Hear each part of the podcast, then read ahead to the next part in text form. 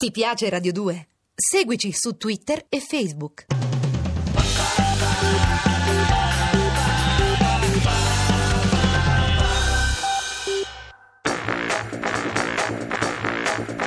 ACAP, la polveriera, con Pierfrancesco Favino e Carlo Bonini. A cura di Gerardo Panno e Lorenzo Lucidi. Regia di Andrea Cacciagrano. Allora, io ti ho detto che non sopporto i clan, no? Sì. Non ne posso più. Eh. Tutti? Ho- Il punto è esattamente questo, ti volevo chiedere, perché poi noi parliamo di clan, ma poi c'è il clan dei buoni e il clan dei cattivi. Siamo abituati da piccoli no? a pensare che esiste un clan dei buoni e un clan dei cattivi. Esiste un clan dei buoni? Onestamente non ho una risposta così rapida da darti. No, te lo chiedo perché, e magari pensaci un secondo, perché tu di clan te ne intendi, eh?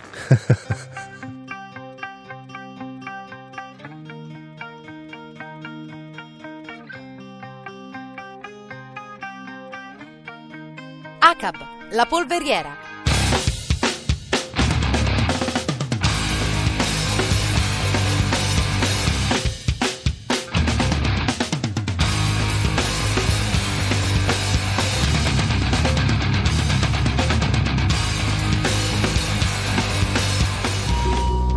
No, non lo dico per dire che te ne intendi di clan, eh? lo dico sul serio. Allora hai fatto, vado a memoria, eh? in un film, La banda della Magliana, eri un ladro. In un film, El Alamein, eri un soldato. In un film, Acab, sei un celerino. Tre clan, tre divise diverse. E come ne sei uscito?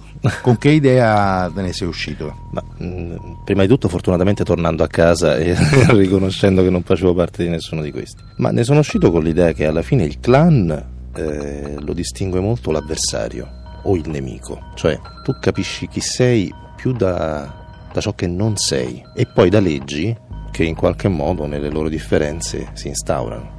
Ovviamente eh, nel caso di Alamein c'era un regio esercito prima ancora che un impero, eh, sotto la cui bandiera si andava a combattere per il giusto, per il bene. Nella banda della Magliana, nel film almeno, per una conquista di un, di un potere economico. In, eh, in Acab per una convinzione profonda di essere tutori dell'ordine. Ci sono delle inquadrature in Acab, ma mi vengono in mente anche quelle di Alamein, in cui la macchina da presa si alza e lascia nell'isolamento questi avversari, questi nemici combattere gli uni contro gli altri e sempre di più alzandosi si nota l'isolamento appunto eh, attorno al quale, dentro al quale combattono, convinti invece di combattere per il mondo intero.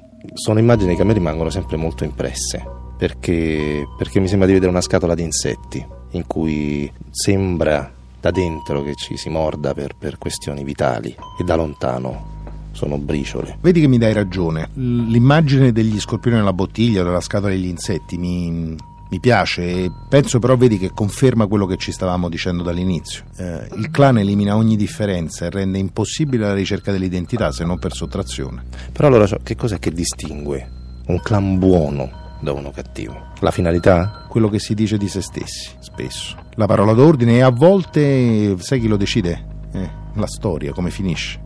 Le storie sono scritte dai vincitori, quasi mai dai vinti. E il clan dei vincitori, ovviamente, spesso si consacra come il clan dei buoni.